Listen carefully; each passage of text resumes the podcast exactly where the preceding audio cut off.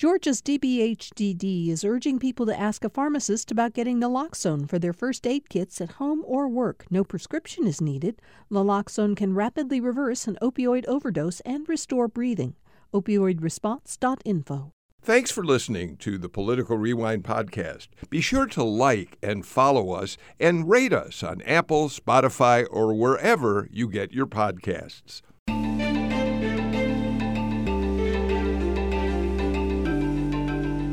It's time for another political rewind. I'm Bill Nigut. Thank you so much for being with us. Um, we have a lot of political news to talk about on the show today, so I want to get right to introducing our panel, starting with Greg Bluestein, a political reporter for the Atlanta Journal Constitution, who is all over the election campaigns this season. I don't know how he ever takes time off and rests, and yet when I look at his posts on social media, he's also always with his family, his wife, his daughter, somewhere. So I don't, I honestly don't know how you do it, Bluestein, but we're awfully glad that you include in your busy schedule Wednesdays on Political Rewind. Well, I'm so happy to be here. Yeah, we had a quite the weekend in Chattanooga this weekend for our, our quote unquote anniversary weekend with our two young daughters. So they made it very uh, interesting. You have some breaking news that we're going to get to in a minute, a couple stories that we'll get to in just a minute. But first, let me introduce uh, the other panelists today. Uh, Kurt Young is back with us. He is professor of political science at Clark Atlanta University, the department head there. Uh, Kurt, we're glad to have you back. It's been a while. I know, Bill. How you doing these days? I'm great. Did you have a good, good summer? Good. I have. Well, it, it was too short, and I was too busy. Well, other than that, it was a good summer but I had a chance to, since I've been away, I had a chance to tune in and listen to a number of your shows, and, and certainly uh, really good listening. Well, thank you for saying that. Amy Steigerwalt is back with us. She's a professor of political science and associate department head at uh, Georgia State University. Hi, Amy. Um, you're fully back in classes, I guess, and uh, moving forward in the academic year. Indeed, we are. Things are in full swing. Uh, downtown has people, uh, and it's uh, sort of lovely to see, actually. Um, I should have asked Kurt this, but I'll I'll ask you, and then maybe get back to it. What are you teaching this semester? Um, I have a graduate seminar on interbranch relations. So it looks at the ways in which you have sort of tensions and checks and balances between each of the dyadic relationships between the three branches.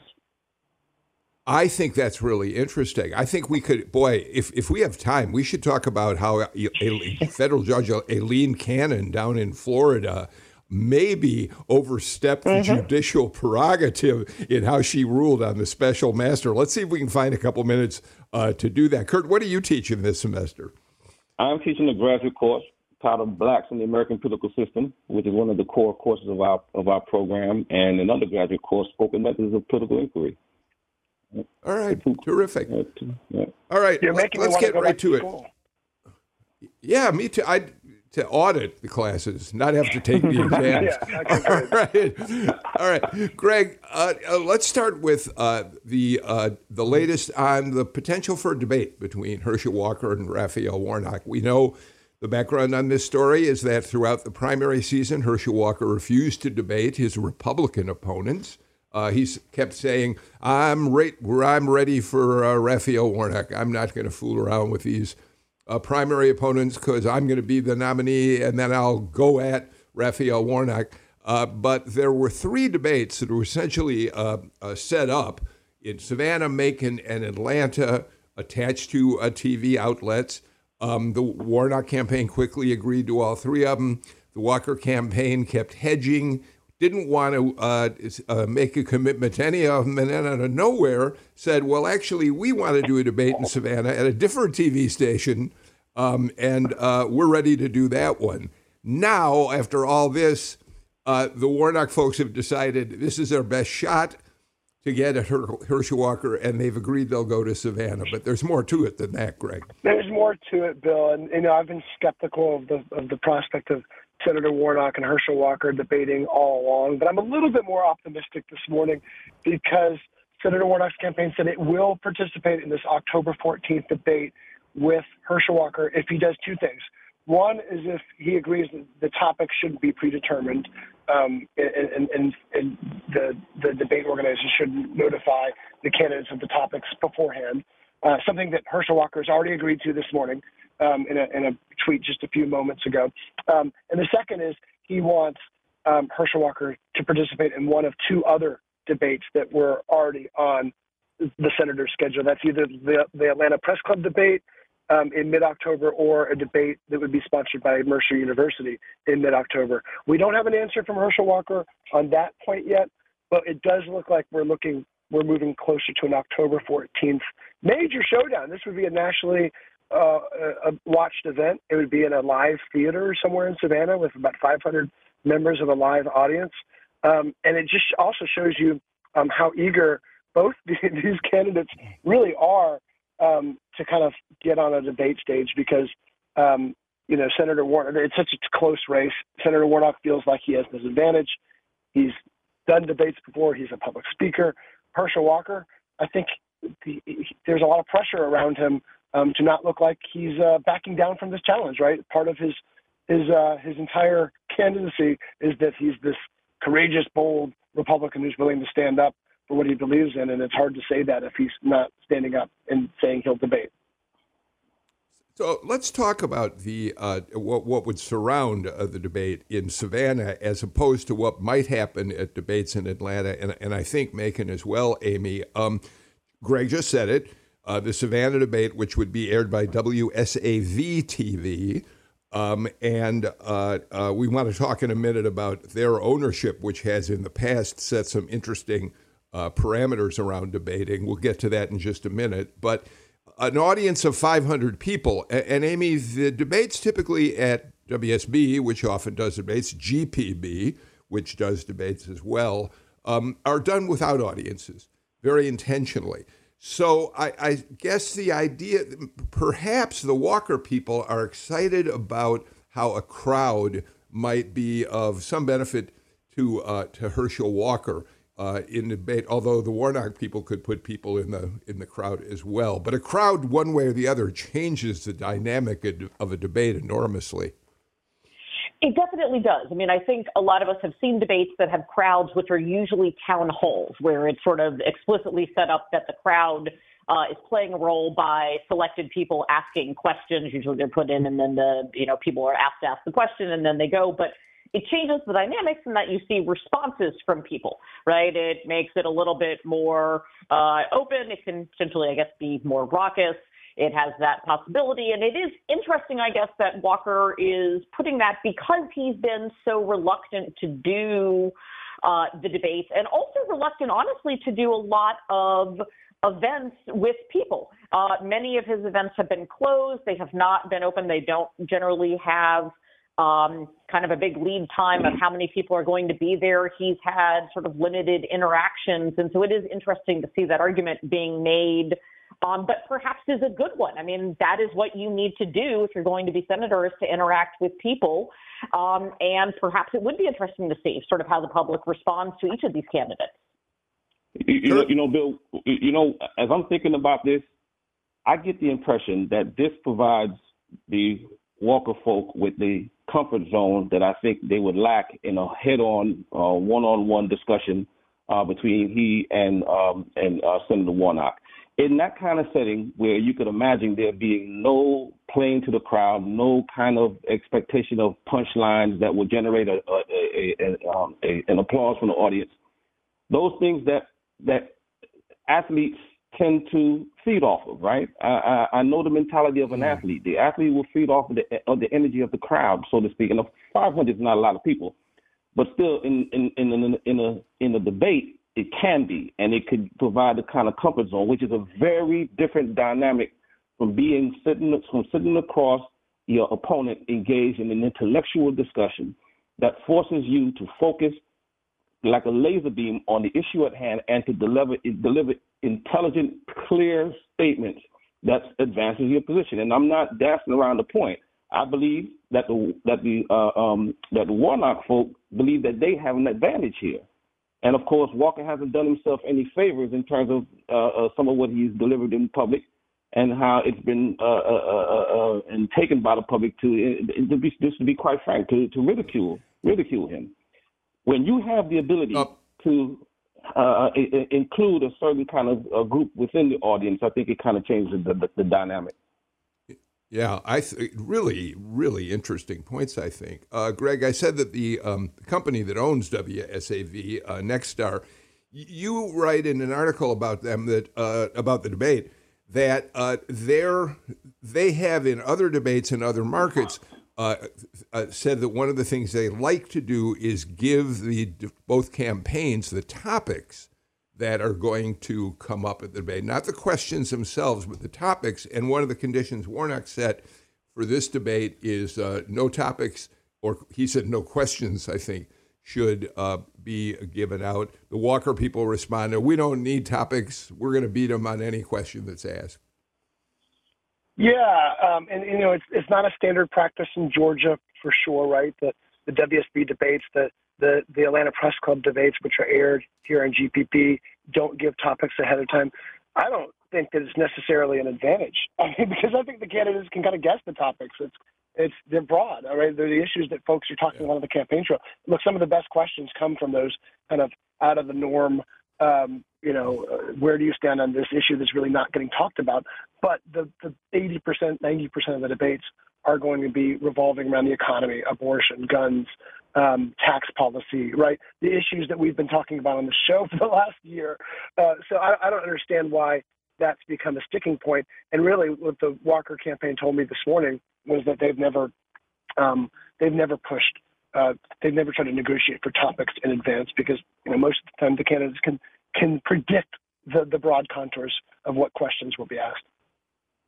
So I want to ask each of you as we uh, finish up on this subject, uh, your thoughts on, on, on this. The expectations for Herschel Walker are being set very high by the Warnock campaign. The Warnock campaign is putting out a new TV ad that's airing this week uh, that essentially dares Walker uh, to, quote, show us if you are really ready to represent Georgia there have been suggestions by the campaign in the past that Walker isn't up to speed on issues, that he's really not ready to be a United States senator. Uh, Kurt, it strikes me that when you start setting that kind of uh, expectation, um, it, it, it, that can backfire on you. Walker may have to just per, may Walker may just have to perform adequately to beat the expectations that are being ginned up by the Warnock campaign? Well, they see they see a vulnerability, right? They see someone that they perceive to not be ready to for the for the for the weight of the office of senator of the United uh, in the United uh, uh, senator of the uh, state of Georgia the United States Senate. Um, however, I think you're right, especially given the, the almost the even the evenly divided nature of the state electorate, right? Um, Walker is, I mean, this is a dead, almost a dead um, heat, a dead even heat. And that's because the state is so split. Those who are going to support Walker would support him almost regardless of what anything else that he said. Now, let me go a step further. If indeed those who support Walker are a snapshot of those who supported President Trump and will continue to support President Trump, well, well former President Trump. Pre- President Trump famously said that he can shoot someone in the middle of Fifth Avenue and, and get away with it. If that's indeed indicative of where the state voters are, then Walker can be whatever he is and whatever he has been and still uh, hover right around 48, 49% of the vote. And then it turns out, then it ends up being a, a race for turnout, not necessarily to embarrass one candidate or to whether or not a candidate measures up to uh, what it takes to hold this office. So I think Kurt is exactly right on that. And I think the sort of maybe a flip side to look at it from the Warnock campaign is that my thought is that they're thinking that we start off with the expectations for Walker being incredibly low, right? Warnock is known as a gifted orator. He is excellent in debates. He's fantastic in speeches. His sermons are world renowned. Walker doesn't have a background in politics, doesn't have a background in political speaking. And so what the Warnock campaign is trying to do is say, look, just simply showing up and being able to string a set of words together doesn't make you a U.S. senator, right? That's not what the bar should be. We need to bring the bar up higher, we need to put it up here, and we need to say what is actually worthy of being a U.S. senator. Now, the thing is, right, Kurt is completely right. There is going, there is a like a set group there where none of that matters whatsoever, right? I think what they're trying to go after, and whether or not it's going to be um, a useful strategy or not, I don't know, is sort of those independents, right? Maybe those Republicans who we know voted for Biden, right? Who didn't feel comfortable voting for Trump, who may be looking at uh, Walker in a similar vein and trying to convince them, like, look, this isn't good enough, right? We, you did this the last time. You said, oh, we don't really need somebody who's got a policy background. We don't really need someone who knows what the things are. It's okay to take the person who's coming from the outside and knows nothing about these policies and let them lead. And look, right, the argument they're trying to make is it backfired, so don't let it backfire here as well, right? This is too important. Now, will that work? I don't know. Greg, you've been out on the campaign trail with Walker and Warnock, and clearly there's a very strong difference in their styles. Uh, I th- I think you'll you'll say. I mean, Warnock is the accomplished preacher. Uh, he really knows how to inspire a crowd with his um, his uh, rhetoric. Uh, he he he, uh, he can bring some of that pulpit uh, speaking quality to a campaign event.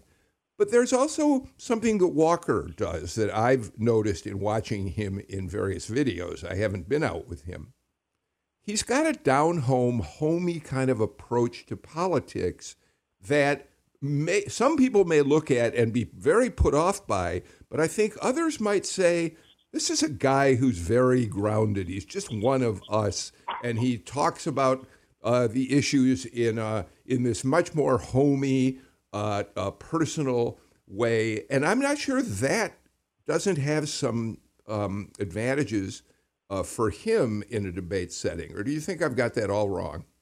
Yeah, you look, it's hard to translate this to a news story or even on video, but he has a way of connecting with voters.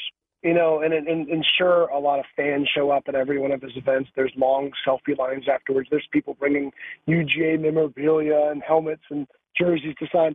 But there's also this unique way where he can connect with with folks, um, and they and they they come away feeling um, he, he always says this. He goes, "I'm I'm here to protect you. You know, you you are part of my family," and it, and it gives some voters that I've talked to um, this sense of warmth and, and confidence around him. Um, he has been out on the campaign trail more. You know, um, you know, months ago we were all often talking about private events with little notice. Now, you know, he's he has two events this week that we've known about for days. So he's been out there more. Um, yes, he has blunders uh, the last event I was out with him was a few a few days ago at a Republican Jewish Coalition event where he he uttered that now sort of infamous line about don't we have enough trees um, uh, that, that made that I reported, but also you know folks kind of took that took the gave made it the lead in the headlines of their stories. For me, um, that that's part of his campaign, but also an important part of this campaign is that 45 to 48 percent of the people in polls right now, um, you know, either uh, put those blunders and those gaffes and those those falsehoods and uh, the other things we've talked about with his campaign aside and still support him, or um, genuinely just don't they they don't seem to mind and and they like who he is and and they support him and that's that's going to be a uh, instrumental part of this campaign the way he can connect with voters and the way he um, has this sort of mystique about him.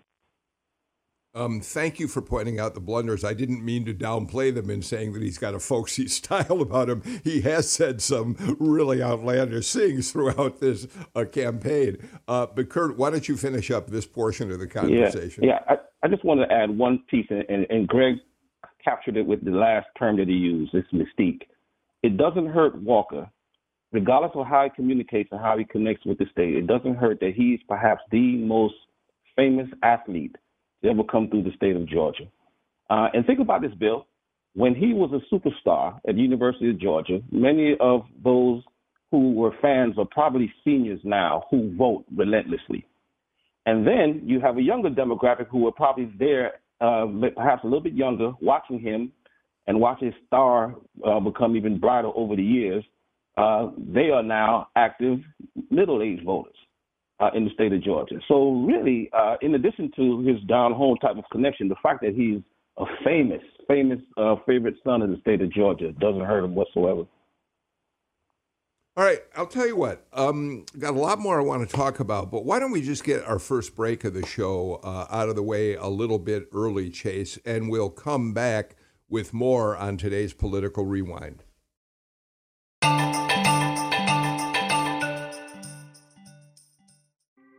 Thanks for listening to Political Rewind. If you like this show, you'll also like Georgia Today. It's a daily podcast from GPB News, bringing you compelling stories and in depth reporting that you won't hear anywhere else. Join me, Peter Biello, for this quick and convenient way to get the best of GPB News' extensive coverage of the topics that matter to you, delivered directly to your device every weekday afternoon.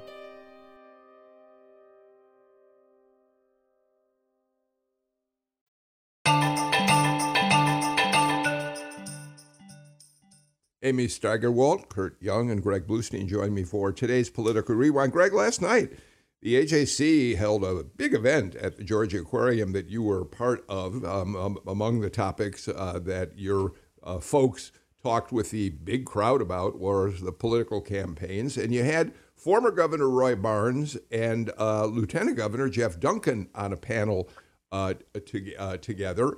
And Duncan made a little bit of news last night in talking about the man who is now running for his position as lieutenant governor, Burt Jones. What did Jeff Duncan say about supporting Burt Jones for lieutenant governor, his fellow Republican?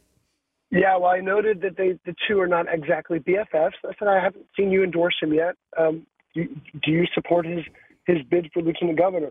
And Jeff Duncan, being someone who is not afraid to uh, to, to butt heads with folks in his own party, said a Burt Jones hasn't in, asked him for an endorsement yet, but b he doesn't want to endorse someone who is uh, an election denier, someone who was a fake elector, someone who didn't um, vouch for the uh, the uh, the credibility of the election results in Georgia in 2020. Um, to which uh, Burt Jones's campaign responded in a one-word response: "Who?" question mark, basically saying it didn't care where Jeff Duncan stood. Um, because he has because Burt Jones has the support of other Republican leaders, um, but it, but it does underscore um, how Trump divisions are still roiling the party.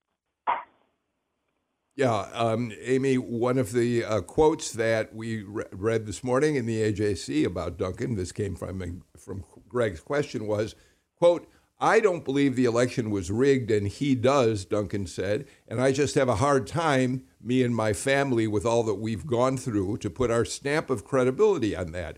When your family receives death threats, when you receive mountains and mountains and mountains of negative attention because somebody wants to lie about the outcome of an election, I have a problem with that. Amy, apparently, unless it wasn't reported, one of the things Jeff Duncan did not talk about last night was that uh, we know that um, Burt Jones is a target of the uh, special grand jury investigating the fake electors, of which Burt Jones was one.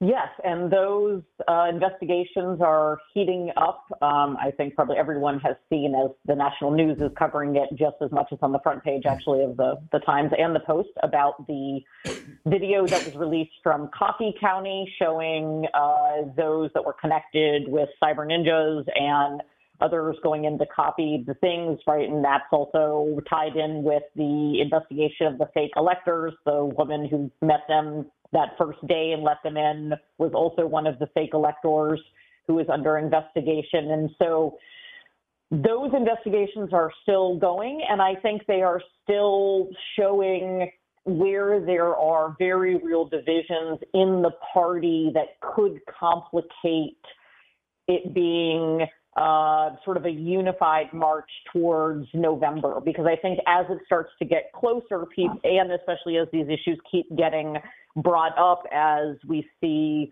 uh, more sort of um, heavy campaigning, et cetera. I mean, one of the things, right, and I sort of, I, I feel like I spend a lot of time saying this to, to other people, but, you know, we all pay attention to this all the time. And probably a lot of the people that listen to Political Rewind are paying attention to this all the time. 95% of people aren't entirely sure there's an election in November. They definitely don't know what day in November it is if they do know there's an election and they're not paying attention to any of it yet, right? They don't know what the ins and outs are. They may know who the candidates are, but they may not.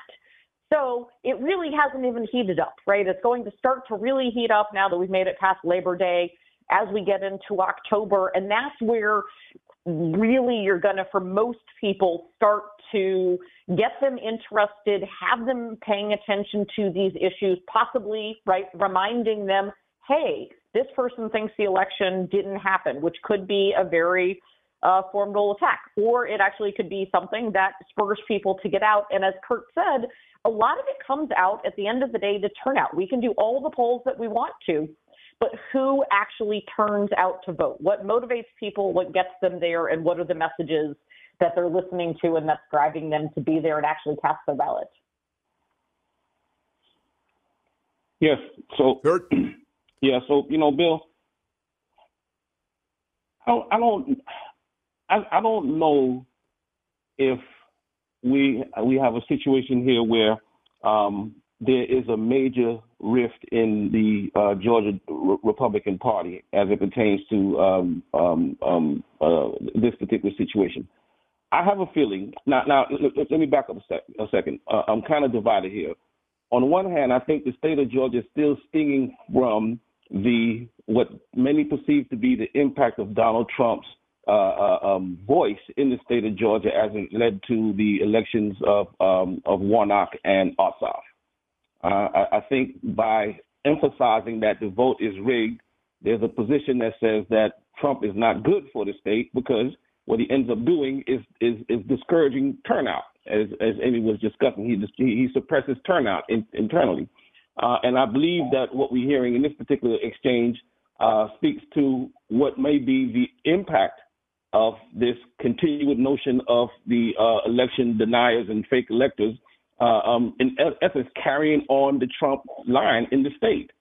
I believe that there are a number, of, rather than there being a split, I think that there is more of a situation here where some are looking to move beyond Donald Trump uh, and to begin to explore uh, the uh, Republican um, um, uh, politics in the post-Trump period, as opposed to look because think about it, Bill. As long as we're having discussions about fake electors, it's, re- it's reverting back to the 2020 election, right?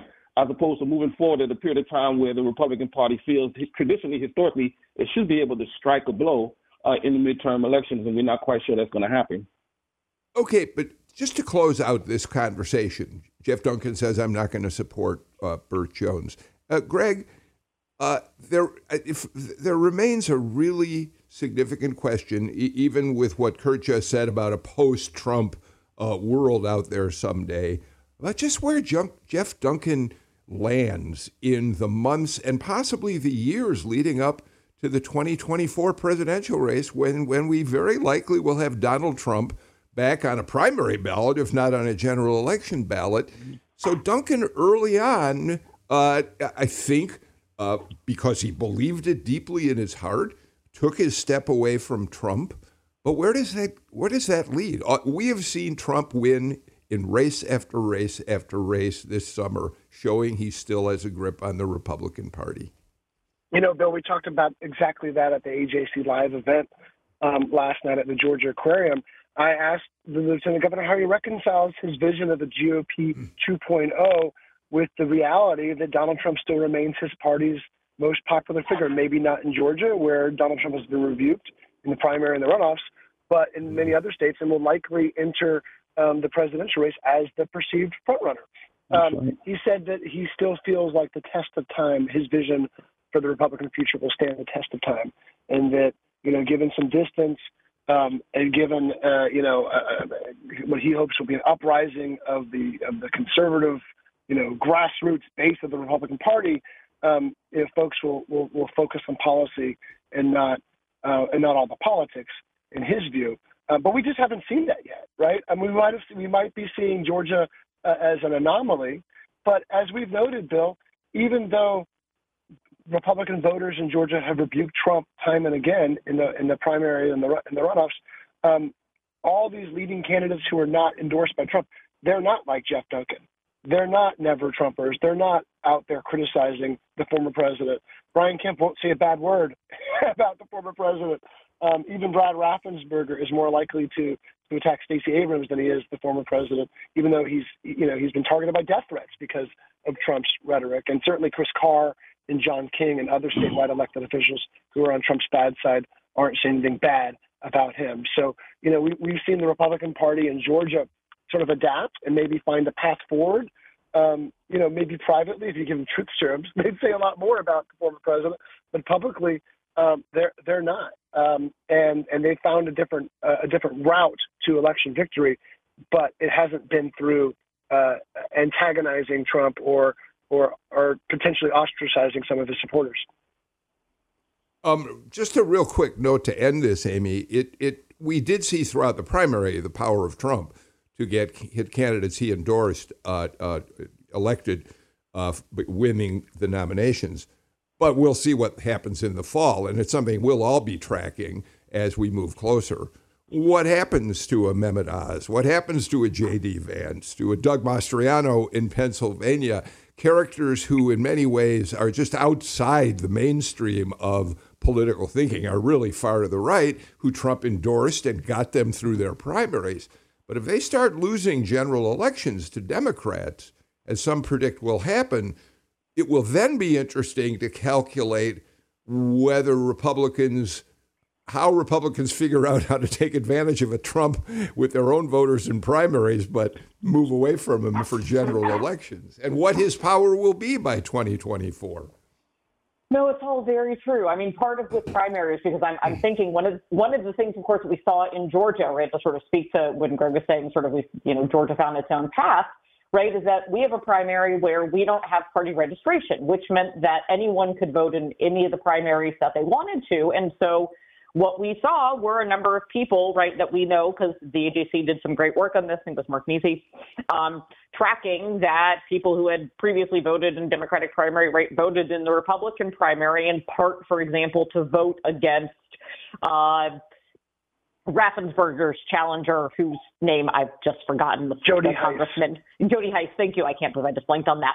Um, it's early in the morning. I haven't had coffee yet. Uh, so uh, we had that right. It pushed the runoff right uh, with with with uh, Butch Miller right, sort of getting right there and sort of challenging with with Burt Jones right and other uh, kept out right Perdue's challenge. And so what's interesting is that sort of that does again show that sort of different right, whereas most other states don't have that right? You have party identification, and then you're only allowed to vote in that primary. And of course, we know primary voters are, which is why we see sort of the candidates we get, right? The most attached to the party labels, right? They're the most likely to turn out, but they're also the most likely to be dogmatic on both sides about sort of the party beliefs and all of that. And so that leads to sometimes more extreme candidates. The problem is, is that that can then, as you said, backfire in the general election. And we're seeing that increasingly in a lot of these states that where, you know, it should have been that you had uh, either an open race that should have made it a lot easier or what was known as kind of a weak income Democratic incumbent that all of a sudden they're doing much better because of uh, the candidate that they're running against on the Republican mm. side. And so that can really cause some concerns. Okay, um, thank you for that conversation. Um, I want to start a conversation now about what's happening down in Coffee County, uh, Greg, and um, and and we may uh, take a break as we discuss this uh, and come back to it after the break. But it's an important story. Um, so, Greg, let's start. It, it, let me back uh, fill the story just a little bit here. Um, for some time now, it's been known that pro-Trump forces went into Coffee County with an Atlanta based IT firm named SullivanStrickler and accessed the Dominion voting machines and pulled out of them sensitive data.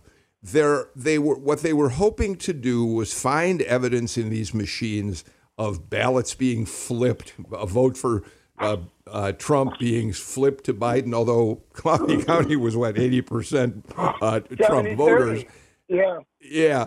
So so they they did um uh, and we know that um, Sidney Powell was involved in this effort, the kind of loony Trump lawyer who uh, tried to advance the election fraud theory. Uh, we know that um, any number of the Coffee County uh, chair of the Republican uh, Party, I think, was involved in this effort. Now we learn that one of the fake electors from the Georgia fake elector delegation went down there. There's video of him being part of this effort. And we're learning even more. We're learning that outsiders from other states came in to also be part of this examination, which has, of course, now drawn the attention of the special grand jury. Um, so, have I set that up correctly? And, and how would you like to expand on that? You have, and and to underline this, this is Coffee County, a rural county in south central Georgia that is not remotely competitive. It's not, you know, it, it, it's it's sparsely populated, and we're talking about a county that Joe, uh, that President, former President Trump carried with 70% of the vote in the 2020 election. So, um, overwhelmingly Republican county. And as you mentioned, Kathy Latham, who is the chair of the local GOP, was also one of the 16 what we call fake electors, the, the electors who who um, a month after the election uh, signed a, a, phony certificate uh, know, pushing Donald Trump's false claims that he won Georgia. Um, but Kathy Latham was not the only one. Uh, there was a number of pro-Trump activists who who descended on the county 200 miles southeast of Atlanta um, in search of what they thought or, or alleged uh, incorrectly were anomalies and irregularities with voting. And what we've learned, um, and it's not from some sort of you know uh, police investigation. We've learned really from discovery in a lawsuit was that uh, a number of individuals and groups gain access to the county's voting software now. And now the GBI is investigating, and it raises all sorts of questions about how widespread or prevalent this could have been, and really um, the activities that went on. You know, we, we have we have keen eyes on what's happening in Metro Atlanta and other more densely populated parts of the state, but there was a lot less scrutiny going on in rural parts of, of Georgia, and this raises a lot of questions about what what else was going on in, in some rural counties where uh, pro-Trump activists, uh, you know, kind of kind of uh, took a lot of leeway in, in, in, getting access to these types of documents. Uh, we know, uh, Kurt, that uh, the My Pillow guy, Mike Lindell, who's been a huge Trump conspiracy supporter, he's his plane has been tracked to Coffee County. So whether he was there or not, we don't know, but he certainly lent his plane to bringing some uh, people uh, in. And um, we know that uh, the uh, the uh, head of a company, with the company that was hired uh, by Republicans in Arizona to do the so-called audit of votes there, which turned out to be a partisan exercise that proved nothing, also uh, came down to Coffee County. And one of the things I think is interesting about this is when the plaintiffs talk about this, they use the term this was an interstate operation. And the minute you talk about interstate and use that word very specifically, you're now saying you think you've got the grounds for pushing for a federal uh, investigation, an investigation of people, perpetrators across state lines. Absolutely, Bill. Absolutely. And and and the mere fact. So, so listen to this. Listen to this point. We have been hearing during the run up to the midterm elections that uh, where you find a significant number of election deniers, uh, and in fact, uh, uh elected officials who were participants in the January 6th attack. Raises the question what happens when these individuals actually take office, and how detrimental that will be to the American democratic experiment? almost to the point where President Biden is going to call it, uh, emphasize it's an ultimate, ultimate threat to democracy itself. Right? Here you have in the state of Georgia a, a situation where the predictions of what may happen is playing out right in front, of our eyes in terms of it has happened, right? Of what is happening as we speak. In addition to that, it is not just uh, Georgia politics representing uh, uh, uh, particularly unique uh, idiosyncratic dynamics in the state of Georgia. It is once again Georgia politics reflecting international, uh, nationally, not internationally, uh, national politics, but bringing into focus these various individuals who are participants in other hotbed discussions. So here we have once again a situation where the state of Georgia loses large going forward, not just in terms of the mechanics of the elections, but the legalities.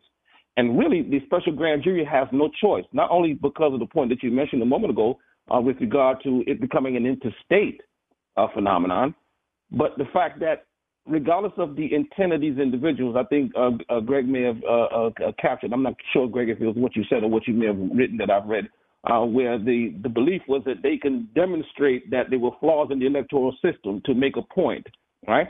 Well, whether your mm-hmm. heart is in the right your heart is in the right place or not, that is against the law. You can't do that, right? You can't tamper with uh, election equipment um, um, to show whatever uh, goes. So here you have now um, um, um, the special grand jury focusing on this in a way that's going to amplify it nationally at a particular point in time. And, and, and the last point that I'll make, Bill, on this is I'm looking closely to see the extent to which this becomes a hot topic of discussion in the January 6th uh, special uh, committee uh, as its um, um, um, sessions ramp up again in the month of September. That's going to really make it a national story once again and draw attention to the state in ways that we've been seeing in the past. Uh, Amy, before we take a break, I'd love to get your thoughts.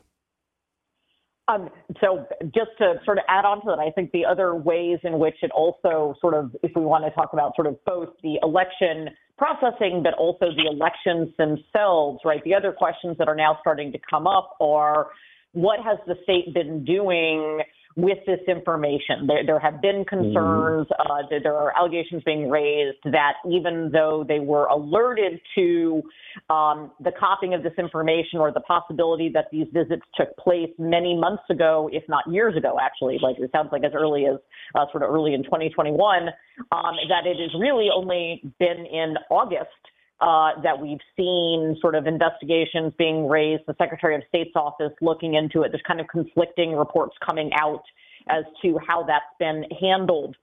Um, and so it does raise, unfortunately, these questions of sort of the, the issue of to what degree were they not wanting to look into these allegations because it runs up against the fact that the state is also trying to support its use of the electronic voting machines. And so that's sort of creating this tension. And so that's going to be interesting to see how that plays out as well. Okay, let's get our final break of the show out of the way. We'll come back with more on Political Rewind.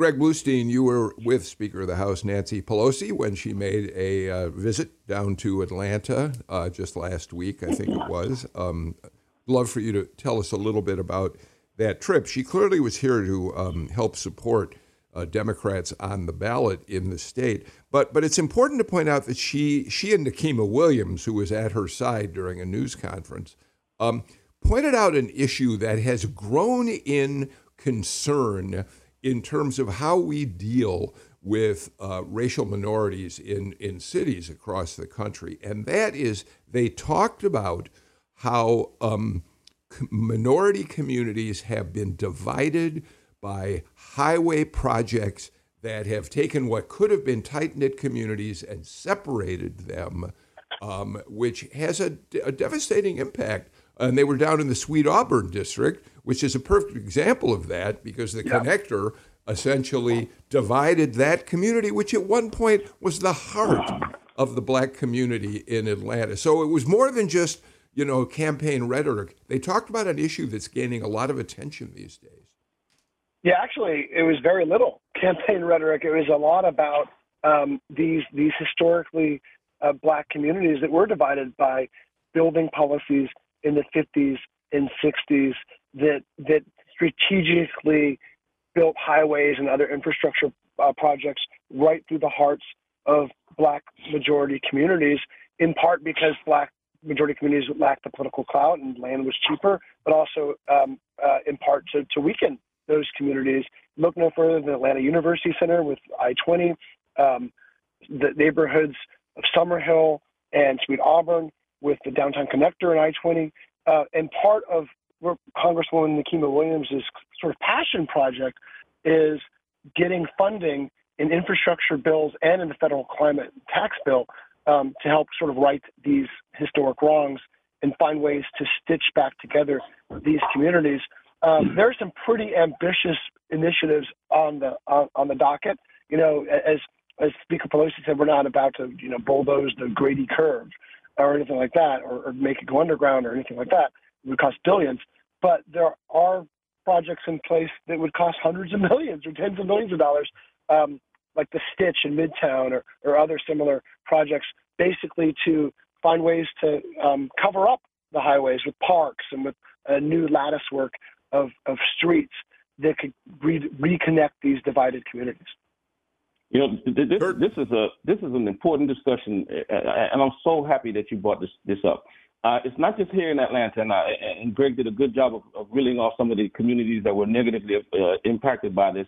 But this is a national phenomenon, going back to the 1950s with the uh, interstate highway system being uh, uh, construction under the uh, Eisenhower administration. Um, that policy, those policies that were associated with that, those construction projects, were rife with racist um, decisions in terms of where those highways would be built um, um, and, and, how they will be constructed uh, as it pertains to the location of, of, of, black communities. Remember, the early highway construction uh, projects linked states um, primarily by linking the large cities. What then ended up happening was there was that decisions were made to penetrate um, into the urban areas. Right, that wasn't necessarily an initial part of the project the penetrating into the urban areas is where you find the almost surgical decisions made to negatively affect affect communities.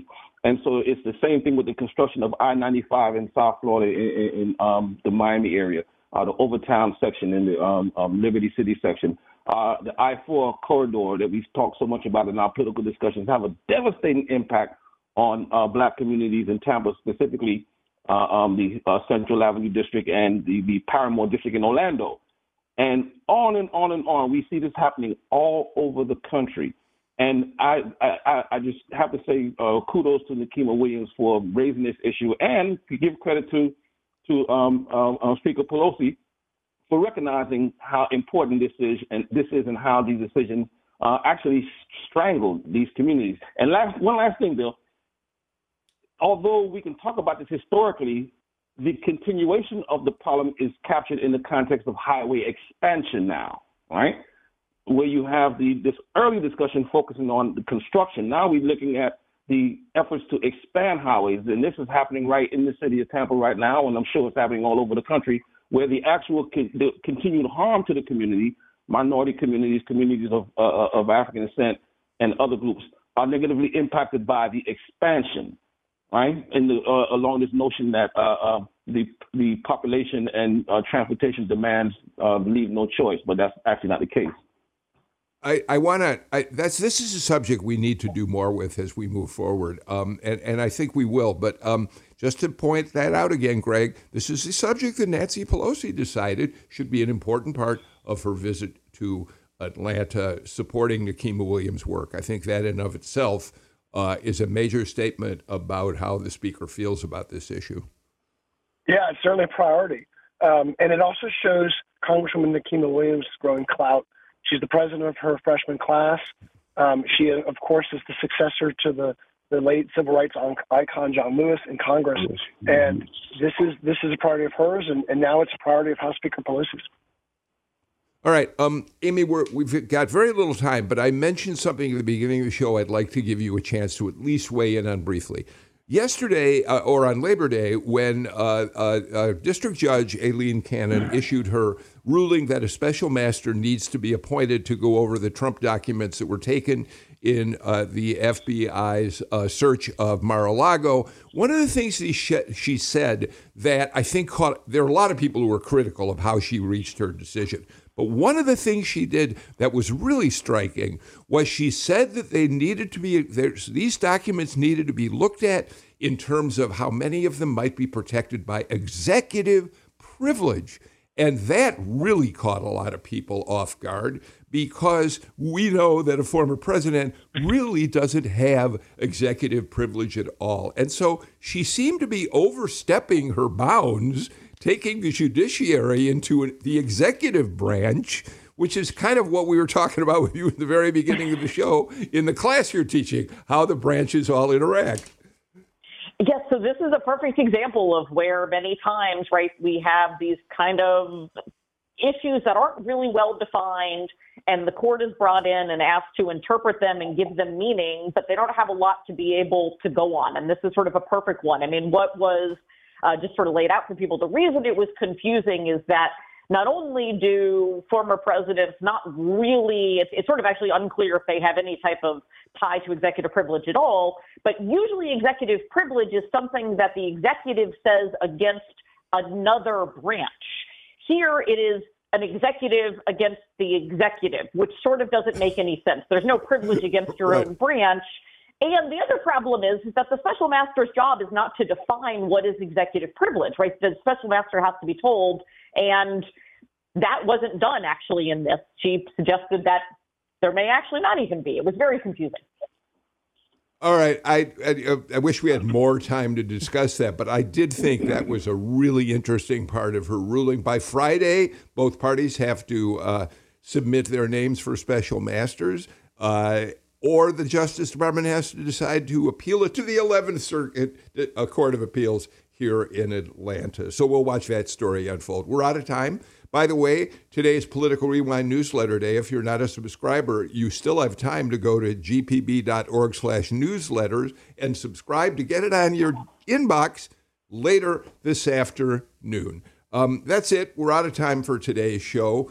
Really wonderful conversation with you, Professor Amy Steigerwalt. Uh, you, uh, Professor Kurt Young, and of course, our friend Greg Bluestein. Thank you so much. Bluestein, once again, doing the show on location as he prepares for an event with Governor Kemp. We're out of time for today. Back with a brand new show tomorrow. Until then, I'm Bill Nigut. Please take care and stay healthy. Bye bye, everybody.